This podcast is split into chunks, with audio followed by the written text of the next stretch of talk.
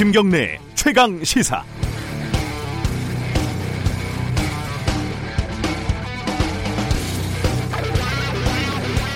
(2017년 10월 26일) 기획재정부는 보도자료를 통해서 (11월 15일) (1조 원어치의 국채를 매입하겠다고 밝혔습니다. 그런데 매입 하루 전인 11월 14일 돌연 매입을 취소한다고 공고를 냈습니다. 이유를 설명하는 보도자료도 당시 없었습니다. 다만 실무적으로 시기를 조절했다. 종합적으로 검토했다는 하나마나한 말만 흘러나왔습니다. 크든 적든 채권 시장에 정부가 혼란을 일으킨 건 사실이었고 그 결정 배경을 다들 궁금해했지만 명확한 설명은 끝내 없었습니다. 최근 신재민 씨라는 전 기재부 사무관의 폭로에 대해서 시각이 엇갈리고 있습니다. 당연한 정책 협의 과정이다. 청와대의 부당한 압력이다. 이렇게요. 하지만 시각차를 다 떠나서 궁금한 부분은 아직 남아 있습니다. 기재부는 이번에도 시장과 재정을 종합적으로 고려했다, 치열하게 토론했다는 원론만 반복하고 있습니다. 부족합니다. 이게 큰 일인지 작은 일인지 중요한 일인지 사소한 일인지 뭔가 설명을 들어야 판단을 하지 않겠습니까? 1월 3일 목요일 김경래 최강 시사 시작합니다.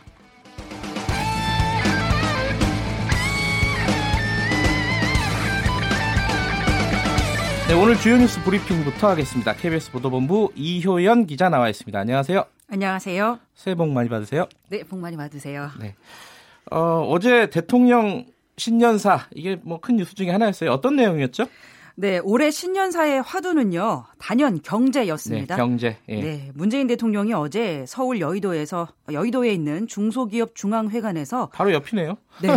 13분 동안 신년사를 발표했습니다. 네. 가장 많이 등장한 단어는 14차례 언급한 경제였고요. 음. 그 다음은 12차례를 언급한 혁신이었습니다. 올해는 국민들이 체감할 수 있는 성과를 내겠다, 이렇게 말하면서 저성장 구조를 극복할 수 있는 모든 산업 분야의 혁신을 이루겠다고 했습니다. 지금까지 찬반 논란이 많았던 소득주도 성장이라는 경제적 지향점은 유지하면서 규제를 적극적으로 없애서 기업하기 좋은 환경을 만들어주고 불평등과 양극화는 줄여나가는 정책을 올해도 계속 펼치겠다는 의미로 풀이됩니다. 이게 그러니까 소득주도 성장이란 말을 전면에 내세우진 않았지만 정책 기조를 완전히 바꿨다라고 보기는 힘들다. 그죠? 맞습니다. 기조는 네. 유지한다 이렇게 해석하는 게 대체적이더라고요. 네, 그렇습니다. 이제 어제 신년의 장소가 중소기업 중앙회관이었는데 4대 그룹 총수가 모두 참석했어요. 네. 삼성전자 이재용 부회장, 최태원 SK그룹 회장, 구광모 LG그룹 회장, 정의성 현대차그룹 수석 부회장의 모습을 볼 수 있었습니다. 일부 언론에서는 이들을 씬 스틸러라고 표현했을 네. 정도로 좀 인상적이긴 했습니다. 이런 것들만 보더라도 올해는 경제 문제에 좀 더 적극 대응하겠다는 정부의 의지가 보입니다. 이재용, 최태원, 고강모, 정의선 이 지금 현 총수들이죠. 실질적인 총수들이죠. 맞습니다. 예, 예. 이 사람들 4명이 같이 앉아 있는 사진이 있더라고요. 네, 그렇습니다. 신문에 많이 실렸는데 굉장히 인상적이었어요. 사실 네 명 같이 모아놓기가 되게 힘든데. 그것도 이제 중소기업 중앙회에 앉아 있다는 사실 자체도 아, 굉장히 의미 있을 것 같습니다. 네. 예. 경제 문제 말고도 남북 관계에 대한 언급은 어떤 식으로 진행이 됐죠? 네, 올해 신년사의 핵심 키워드를 꼽으라고 하면 뭐 경제고 나머지 하나는 평화인데 네. 상대적으로 경제에 비해서 언급 빈도가 낮았습니다. 음. 평화는 아홉 차례, 비핵화는 한 차례, 북한은 아예 언급이 없었습니다. 아, 북한이란 단어가 없었다는 거죠. 네. 네. 북미 간 비핵화 협상이 답보 상태고 지난해에 세 차례 남북 정상회담을 통해서도 봤지만 북한의 비핵화와 관련된 가시적이고 실질적인 성과가 드러나지 않았더라도 핵 위협으로부터는 좀 마음이 편해진 게 사실이잖아요. 아마도 이번 신년사에도 이런 분위기를 담아서 비핵화나 북한 자체보다는 평화를 중점적으로 언급한 것으로 보입니다. 그 김정은 위원장의 신년사 해석을 두고 여러 의견이 분분했었는데 네. 어, 트럼프 대통령은 어쨌든 만나자라고 그렇죠. 화답을 예. 해서 뭐 이렇게 미국을 사실상 협박했다 이런 식으로 해석한 거는 어, 미국에서는 그렇게 받아들이지는 않는 걸로 보여요. 예, 예. 예, 일단은 뭐 그건 다행이라고 보여지고 근데 또 북한 대사가 이탈리아에 있는 대사가 망명을 타진했다 이런 보도가 있어요. 이건 어떤 내용입니까? 네, 오늘자 중앙일보 보도인데요. 네. 올해 48살인 북한의 조성길 이탈리아 주재 대사 대리가 최근 잠적해서 서방 국가로 망명을 타진 중이라고 보도했습니다. 네. 조성길 대사 대리는요. 2015년에 이탈리아에 부임했고 2017년부터 대사 대리 역할을 해왔습니다. 정부 외교 소식통의 말을 인용했는데요. 지난달 초에 조성길 대사 대리가 아, 대리 대사가 이탈리아 정부의 신변 보호를 요청했고 네. 이탈리아 당국이 안전한 곳에서 보호하고 있는 것으로 전해졌습니다. 신변 보호 요청은요. 제3국으로 망명을 진행하는 동안에 본국인 북한으로 송환되지 않도록 하는 외교 절차라고 보시면 됩니다. 음. 보통 북한에서는요, 외교관을 내보낼 때 이런 망명을 막기 위해서 북한의 자식이나 부모를 꼭 머물게 하는데요. 네. 조성길 대리대사는 가족까지 함께 신변보호 요청을 해서 망명을 오랜 기간 준비한 것으로 추측되고요. 만약에 망명이 성사되면 김정은 국무위원장이 집권한 뒤에 대사급으로는 처음으로 망명하는 사례가 될 것으로 보입니다. 서방 국가로 망명을 타진한 거네요. 그 우리 쪽으로 얘기한 게 아니라 현재 한국 쪽으로의 망명을 요청했는지 여부는 알려지지 않았습니다. 음, 그렇군요. 예. 이쪽은 진전 상황을 봐야 될 어, 사건인 것 같고요. 그리고 굉장히 큰 사건이 있었어요. 이 어, 의사가 환자한테 이제 살해를 당한 그런 사건이 있었죠. 간단하게 좀 정리해 주시죠. 네, 그 2018년 마지막 날이었죠. 네. 강북 삼성병원의 정신건강의학과 임세원 교수가 진료 중에 환자한테 살해당한 일이 있었고요. 네. 어제 이 피의자의 구속영장이 발부가 됐습니다. 네. 지금 피의자가 경찰 수사를 받고 있는데 살해 동기에 대해서 계속 횡설수설하고 있다고 하고요. 네. 영장 실질 심사 받으러 가는 중에 기자들이 왜 살해했냐, 흉기 언제 준비했냐 이렇게 물었는데 아무런 말을 하지 않았습니다.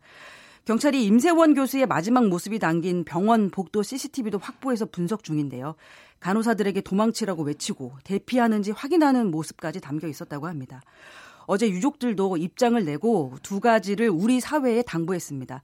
하나는 안전한 진료 환경이 만 진료 환경을 만들어 달라는 것이었고요. 예. 두 번째는 이번 일로 정신 질환을 앓고 있는 사람들이 모두 위험한 인물로 낙인 찍히는 일이 없이 마음이 아픈 사람은 누구나 도움받을 수 있어야 한다는 점을 전했습니다. 이 유족들이 굉장히 뭐랄까요? 어, 차분하게 맞습니다. 반응을 하고 있어가지고 오히려 더 사람들 마음을 움직이는 것 같아요. 예. 어찌됐든 이 의료진들의 안전 문제 이게 조금 화두로 다시 떠올랐는데 이 부분은 어, 브리핑 끝나고 나서 전문가 연결해서 좀 자세히 좀 알아보도록 하겠습니다. 이 추모 물결이 어, 온라인상에서도 계속 이어지고 있다면서요? 예, 임세원 교수의 죽음을 안타까워하는 댓글도 많고요. 네. 안전한 의료 환경을 만들어 달라는 청와대 청원에도 수만 명이 동의한 상태입니다. 저도 개인적으로는 임세원 교수님께 진료를 받은 환자였습니다. 기자 생활이 불가능할 정도로 심각한 우울증과 아, 조울증을 알아서 이혜영 예, 기자가요? 예, 예. 제가 개인적으로 3년 정도 임세원 교수님의 진료를 받았었습니다. 아, 그래요? 개인적으로 인연이 있군요. 예, 사람이 이제 너무나도 고통스러운 네. 상황에 놓이면 이런 괴로운 감정에 짓눌려서 모든 것을 내려놓고 싶을 때가 있잖아요. 예. 이런 감정이나 기분에 나 자신을 잃지 않도록 감정과 나를 분리해서 생각하는 방법을 꾸준히 알려주셨었어요. 예. 약물 치료하고 상담 치료 병행하면서 저는 다시 건강을 회복해서 이렇게 사회로 복귀해서 기자 음. 생활을 할수 있게 됐는데 음. 늘 교수님께 감사한 마음으로 살고 있었는데 이런 소식을 제가 전하게 돼서 너무나도 가슴이 아픕니다. 어, 이게 뭐 모든 사람들이 안타까워하겠지만은 예. 어, 이효영 기자는 특별히 마음이 좀 다르겠어요. 예, 그렇습니다. 예. 알겠습니다. 이거 좀 놀, 놀랬어요, 저 조금. 예. 네, 예. 알겠습니다. 오늘 여기까지 하겠습니다. 고맙습니다. 네, 감사합니다. KBS 보도본부 이효연 기자였습니다. KBS 일라디오 김경래 최강 시사 듣고 계신 지금 시각은 7시 33분 지나고 있습니다.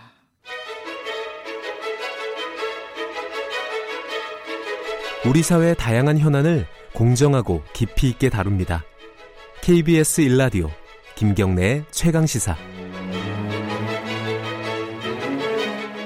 네, 방금 전에 어, 뉴스 브리핑에서 음, 의사분이 어, 환자가 휘두른 흉기에 살해당한 사건을 좀 정리를 해드렸는데요. 지금 구속이 됐고 동기가 아직 파악이 안 됐어요. 그 부분은 좀 계속 좀 지켜봐야 될 일일 것 같은데 어, 이번 사건을 계기로 해서 의료진의 안전 문제 이게 굉장히 큰 문제로 사회적인 문제로 떠오르고 있습니다.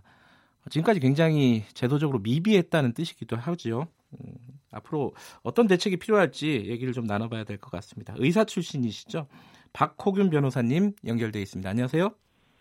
안녕하세요. 박 변호사님은 의사 생활을 하셨으니까요. 이번 사건 보시면서 좀 생각이 남달랐을 것 같아요. 어떠셨습니까? 네, 이, 이렇게 충격적인 뭐 사건은 드물다고 봐야 되겠죠. 예. 네, 이렇게 이런 사건이 발생한 데 대해 저도 국민의 한 사람으로서 깊은 애도, 애도의 말씀을 전하고 싶고요. 예. 예, 짧은 조사 기간을 거쳐서 새벽에 구속된 것 같은데 네. 앞으로 정신 감정을 거쳐서 살해 동기가 좀 구체적으로 드러나서 네. 어, 좀 팩트에 따라서 우리가 어떤 의견이든 제도든 이렇게 개진할 수 있는 그런 기회가 됐으면 좋겠습니다. 아, 무엇보다도 네. 이 사건은 치료 측면과 사회 안전이란 두 가지 목적을 우리가 어떻게 이 정신질환 환자를 치료하는 과정에서 실현해 나 실현해 가야 될지 네. 하는 이런 것을 보여준 사건인 것 같습니다. 이번 사건이 아직은 이제 말씀하신 대로 살해 동기라든가 이런 것들이 명확하지가 않아가지고 섣부르게 네. 좀 재단하기는 쉽지는 않겠지만은 이 신경정신과 일종 이제 정신질환을 이제 앓고 있는 분들이 가는 곳이잖아요. 거기에서 네. 일어난 사건이어가지고 그와 연관성들을 다들 좀 생각하고 있어요. 어떻게 보세요, 이 부분은? 네, 굉장히 조심스러운 부분이긴 한데요. 예. 일단은 네. 뭐과 특성을 무시하기는 어려울 것 같습니다. 네. 특히 이제 정신과의 경우에는 어, 이번에 문제된 정신질환자뿐만 아니라 어, 뭐 반사회성 인격 장애 그러니까 정신 질환까지는 아니더라도 네. 반사회성 인격 장애와 같은 이런 인격 장애 환자들, 알코올 중독 환자들, 네. 약물 중독 환자들 어, 이런 치료를 담당하기 때문에 불안정한 환자 들이 많다고 봐야 될 것 같습니다. 그래서 음. 이례적인 사건이 발생할 가능성도 더 높다고 볼 수 있겠죠. 네. 근데 이번에 뭐 아직까지는 그런 구체적인 주장이 나오진 않았는데 이 피의자가 심신미약을 주장을 할 수도 있을까요? 어떻게 보세요? 어, 보통 형사범을 방어할 때, 변호할 때 예. 예, 이렇게 할 수 있는 몇 가지 이렇게 논리들이 있는데 네. 이 사건의 경우도 심신미약을 어, 뭐 국선 변호인 측에서라도 네. 어, 주장할 가능성이 높다고 생각합니다. 아 그래요? 근데 이게 저기 흉기를 준비해 갔잖아요. 네. 계획적이지 않았나라는 어떤 추정을 할 수가 있는데 그래도 이제 심신미약이 받아들여질 수도 있는 건가요? 법적으로 보면은? 어, 뭐 흉기를 들었다는 것 자체로 뭐 네. 뭐 심신미약과 무조건 어, 뭐 배치된다거나 아니면 뭐 이렇게 단정하기는 어렵지만은 네. 흉기를 미리 준비한 사정 자체는 네. 계획적인 살해 의도를 뒷받침하는 중요한 근거가 될 수 있겠고요. 네. 동시에 예, 뭐 심신미약과 좀 배치되는 근거가 되지 않을까 싶습니다. 네, 이게 근데 유족들이 음, 이번 사건이 어, 정신질환자에 대한 사회적인 편견을 강화하는 쪽으로 이렇게 진행이 되지 않았으면 좋겠다라는 의견을 밝히셨어요. 네. 그, 뭐, 그거는 지금으로서는 뭐, 우리가 조심해야 될 부분이겠죠, 아무, 아무래도? 네, 굉장히 유족분들에서 또 그런 또 입장을 하셔서 굉장히 또 더 가슴 아픈 것 같습니다. 네. 이번 사건에서는 이제 조울증이라는 양극성 정신장애 질환이 이제 많이 거론이 됐는데 네. 이런 정신 질환이 있다고 해서 무조건 살해 위협이 높다는 식의 편견은 근거가 부족하기 때문에 네. 주의가 필요할 것 같습니다. 오히려 뭐 그동안 정신질환자는 아니지만 네. 반사회성 인격장애를 지닌 사람들이 사회적으로 큰 이슈가 될 정도의 에, 사이코패스적인 범행을 네. 저지르는 경우가 많지 않았습니까? 네. 그래서 정신질환자는 아무래도 어, 어쨌거나 사회적으로 위축될 수밖에 없는데 네. 그 자체로 우리 사회에서 정신질환자도 신체적 질병에 대한 치료 필요성이 있는 사람이라는 부분 이 부분이 흔들려서는 안 되겠습니다. 네. 좀 일반적으로 이 뭐 신경정신과 말고요. 일반적으로도 네. 의료진들이 이런 폭행이라든가 어, 어떤 이런 또 위급 상황 이런 데 취약하다. 이거는 뭐 지금 통계적으로도 나와 있는 얘기죠. 어, 아무래도 병원이라는 환경이 일반 적인 환경보다는 아무래도 예민한 그런 이제 사람들이 서로 모여서 또 치료를 하고 이러기 때문에 네. 예, 뭐 그럴 가능성은 더 높다고 봐야 되는 정확한 통계는 뭐 저도 조사해 본 바는 없고요. 예. 뭐 어떤 조사에 따르면은 어 응급 의료에 종사하는 사람은 10명 중에 6명이 폭행을 경험했다. 뭐 이렇게 응답한 통계도 있었고요. 어, 조사도 네. 있었고요. 근데 이게 실제로 그 의료 현장에서는요.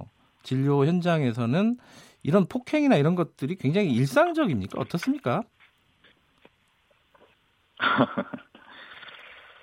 어, 아무래도 뭐 이렇게 우리가 일반 진료실은 아니 음, 외에 그 예. 응급실 같은 경우는 우선은 이제 술 취한 환자들이 이제 굉장히 많고 특히 예. 뭐 야간이나 새벽에 예, 굉장히 뭐랄까 다반사라고 해야 될까요? 예. 어, 거의 그 매일 응급실에서는 어, 이런 환자들은 있는 것 같습니다. 예. 근데 그럴 경우에 좀 대처할 수 있는 방법들이 어, 좀 여러 가지가 좀 마련돼야 될 텐데 실제로는 어때요?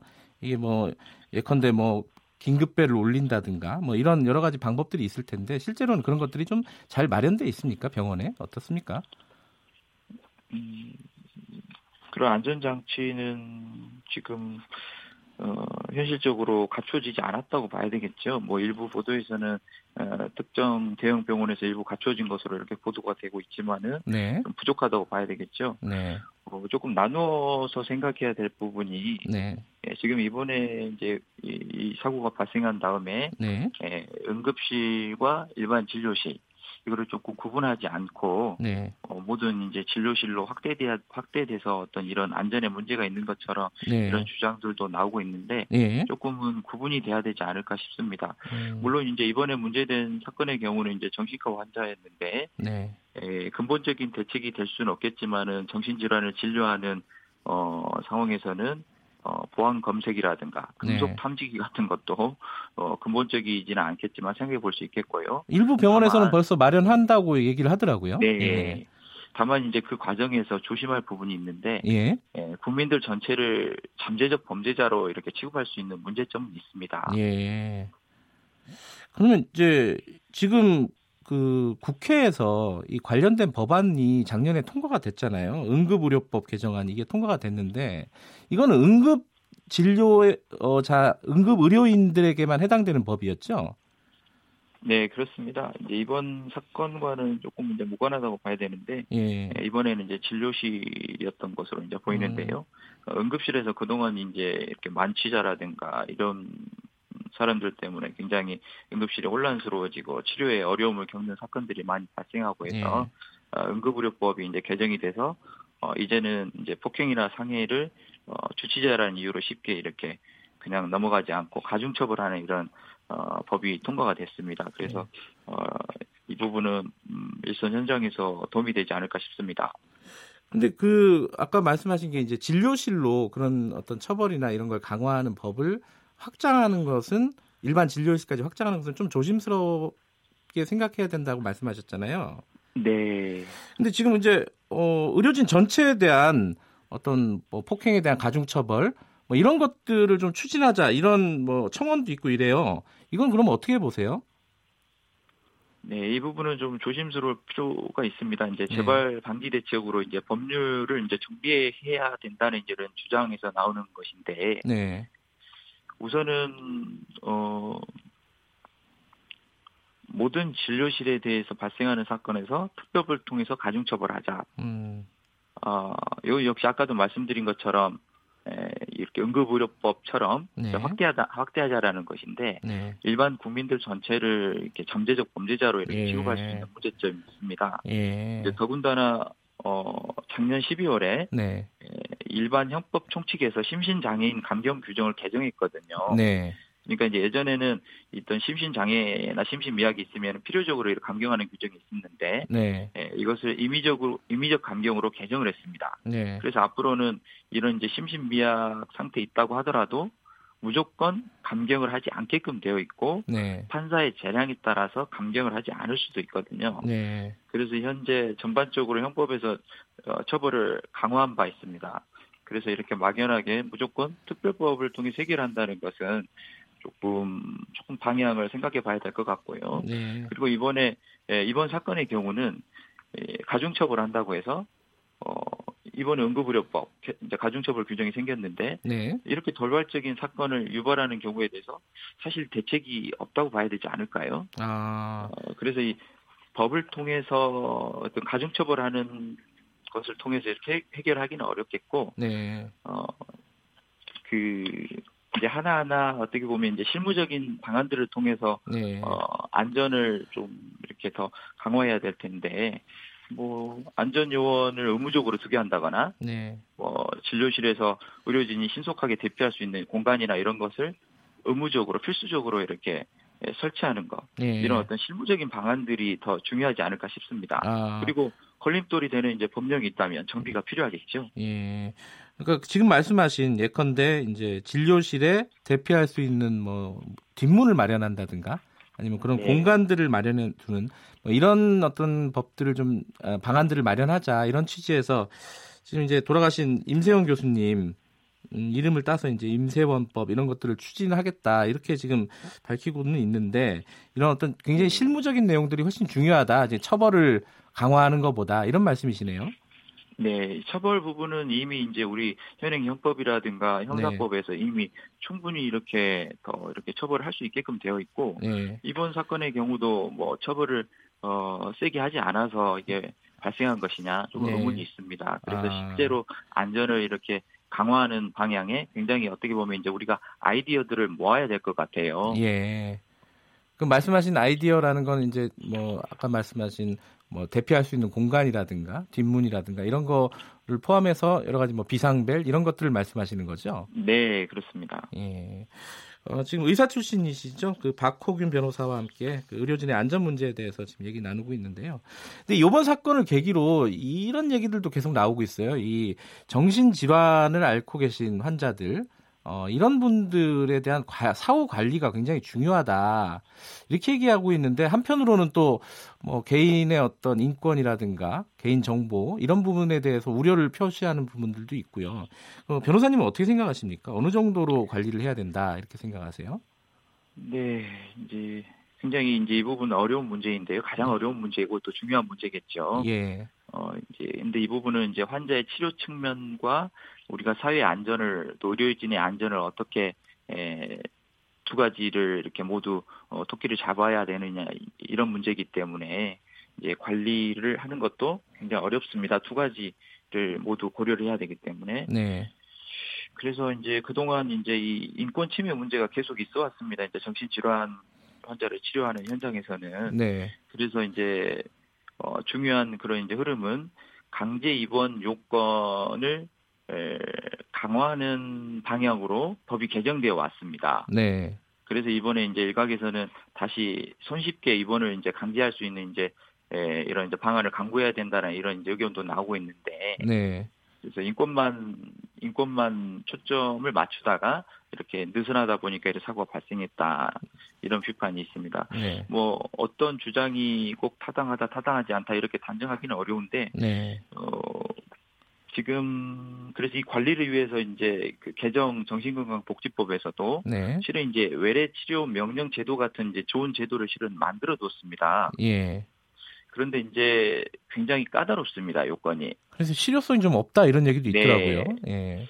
그래서 강제 입원 측면에서는 지금 또 이제 강제 입원 요건이 이제 강화되면서 정신과 환자를 입원하기가 굉장히 어려운 이런 데 부분들이 음. 또 일부 있고 네. 외래 치료 환경에서는 이 외래 치료 명령 제도 같은 이런 이제 좋은 제도가 요건이 까다로워서 또 활용하기가 어렵고 네. 그래서 이제 어떻게 보면 지금 관리가 제대로 이루어지지 않을 않고 있는 것 같고 또 마침 이번에 이제 이런 사고가 이제 발생을 했는데 예, 이런 이제 관리 체계 문제 때문에 발생한 사건인지는 좀더 네. 지켜봐야 되겠습니다. 그렇지만 네. 어쨌거나 아, 우리가 이제 강제 입원이라든가 외래 치료 과정에서 정신질환자를 어떻게 체계적으로 우리가 아, 관리할 것이냐. 실은 이 관리는 환자를 치료하는 측면의 관리도 있겠고 어, 의료진과 우리 사회 안전이라는 예. 또 이런 부분에서 이제 관리도 있습니다. 예. 그래서 두 가지 목적을 우리가 동시에 이제 고려해야 되는 이런 에, 상황이죠. 예.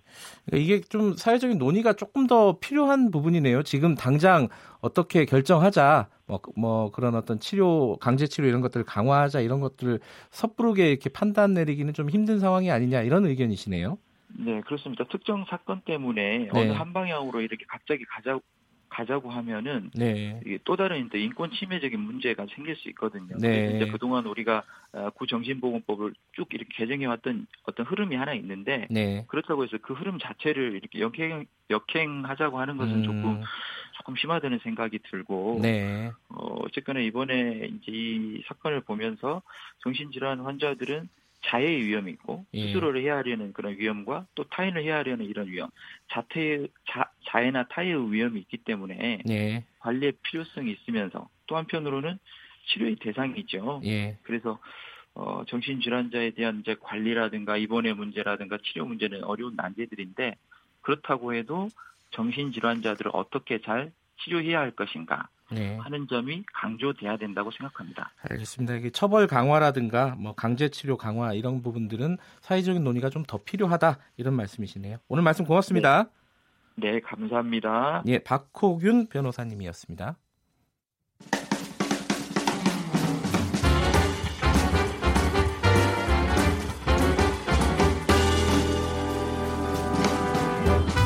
여러분의 아침을 책임집니다.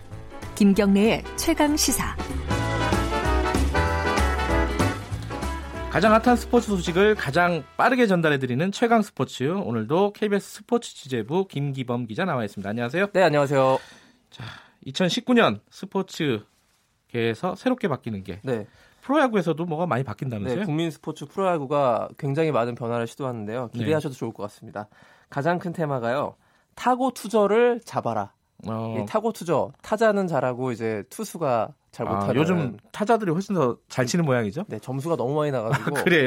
가, 관전하는 입장에서 쏠쏠한 재미가 있기도 한데 그러니까 홈런 많이 나고 이러면 재밌잖아요. 네 너무 좀 너무 수준이 떨어지는 거 아니냐 아, 이렇게 되면 이런 비판도 동네 야구 같다 네. 막말로 얘기하면 예. 있어서 예. 자 공인구가 있는데 프로야구 예. 공이 있는데 여기에 반발 개수를 낮추는 변화를 시도합니다. 예. 반발 개수라고 하면 반발력이 저 크면은 멀리 나갈 거 아닙니까? 예. 그 반발력을 떨어뜨리는 이 공을 이제 새로운 공인구로 쓰겠다는 거예요. 타구가 멀리 못 날아가게 만드는 효과가 음. 최대 한 5m에서 10m 정도 덜 나가게 음. 이 공을 조정을 할 수가 있다고 합니다. 그래서 이렇게 되면은 어떤 변화가 있을지 KBS 이제 야구 해설위원 네. 장성호 위원한테 물어봤는데 전체적으로 한 15개에서 20개의 홈런이 감소할 것이다라고 이렇게 예측을 음. 했습니다.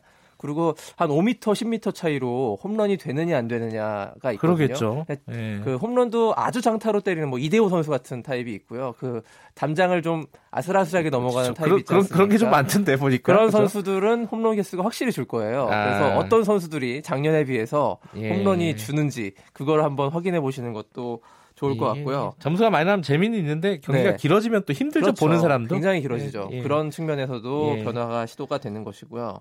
그 선수 보호 차원에서 예. 거친 슬라이딩 태클을 금지하는 게 있습니다. 아~ 보통 이제 내야 땅볼 때 그 병살 플레이 할 때요. 예. 1, 2주자가 2루로 전력 달리기 하고 슬라이딩을 하지 않습니까? 그쵸. 그때 유격수나 이루수한테 위협적인 발을 예. 들면서 이제 해서 약간 일부러 그러는 그렇죠. 거잖아요. 1루 송구를 좀 예. 방해하려는 목적으로 그렇게 거친 슬라이딩 태클을 하는데 이렇게 하면 무조건 아웃입니다. 이제부터. 아~ 그래서 이걸 못하게 하는 어, 제도가 도입이 되고요. 예. 어, 그 프로야구 넥센 히어로즈가 이름이 바뀌죠.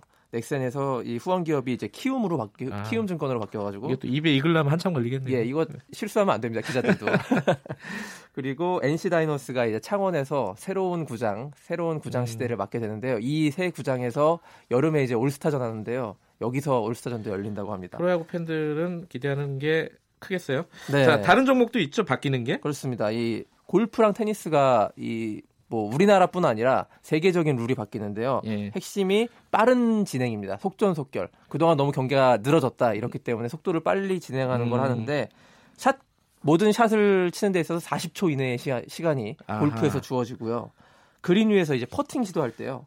예전에는 홀에서 먼 선수 먼저 치는 게 이제 저 골프장 가시는 분들 다 아실 거예요. 아 그래요? 홀, 컵에서 음. 멀리 떨어져 있는 분들이 먼저 치거든요. 아. 같이 그린 위 올라가 있을 때. 예. 근데 이제는 준비된 선수가 먼저 칠 수 있다. 아. 이렇게 규정이 바뀌었고. 그렇군요. 캐디랑 샷에 대해서 상의하는 것도 금지된다고 하는데 이게 아. 굉장히 큰 변화라고 좀 여겨지고 있습니다. 그래요. 캐디랑 이제 아 이거 어떻게 칠까 뭐 몇 번 아이언으로 칠까 이런 상의를 못 하게 되는데요. 이게 시간 단축에 굉장히 도움이 되고 음. 테니스 같은 경우에도 그 타이 브레이크 마지막 그 세트 예. 타이 브레이크가 적용이 된다고 하는데 예전에 이제 윈블던 같은 경우에 그 마지막 5세트에는 그 6대 6이 되면 계속 가는 거예요. 아. 그 두 게임을 먼저 이길 때까지 계속 그렇죠. 가는데 예. 무한정 가서 막 다음 날로 넘어가고 영, 다음 그러는데 예. 이런 제도를 타이 브레이크를 적용하면은 없앨 수 있기 때문에 예. 시간 단축을 하겠다는 의지를 전 세계 스포츠가 보이고 있습니다. 아이고 시간이 없어 갖고 네. 아, 하나만 더 하죠. 그 손흥민 선수 네. 그 아시안 축구 대표팀 등번호가 결정이 됐다고요? 몇 번이죠?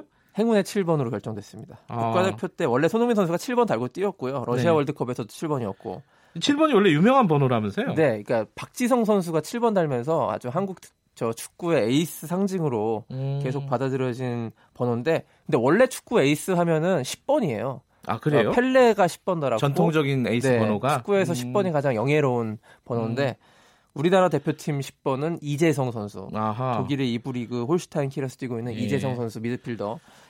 가 갖게 됐고요. 다른 선수들 등번호는 어떻습니까? 그 9번이 이제 공격수 킬러 아닙니까? 이게 음. 지동원 선수가 가져갔고 그 황의조 선수가 또 대표팀의 킬러인데 9 곱하기 2 18번 가져갔습니다. 이게 대표팀 구성할 때마다 달라지는 모양이죠? 약간씩 바뀌는. 아, 약간씩. 예. 아이고, 오늘은 여기까지만 들어야겠네요. 고맙습니다. 고맙습니다. KBS 스포츠 취재부 김기범 기자였습니다. KBS 일라디오 김경래 최강 시사는 1부는 여기까지 마치고요. 2부에서는요.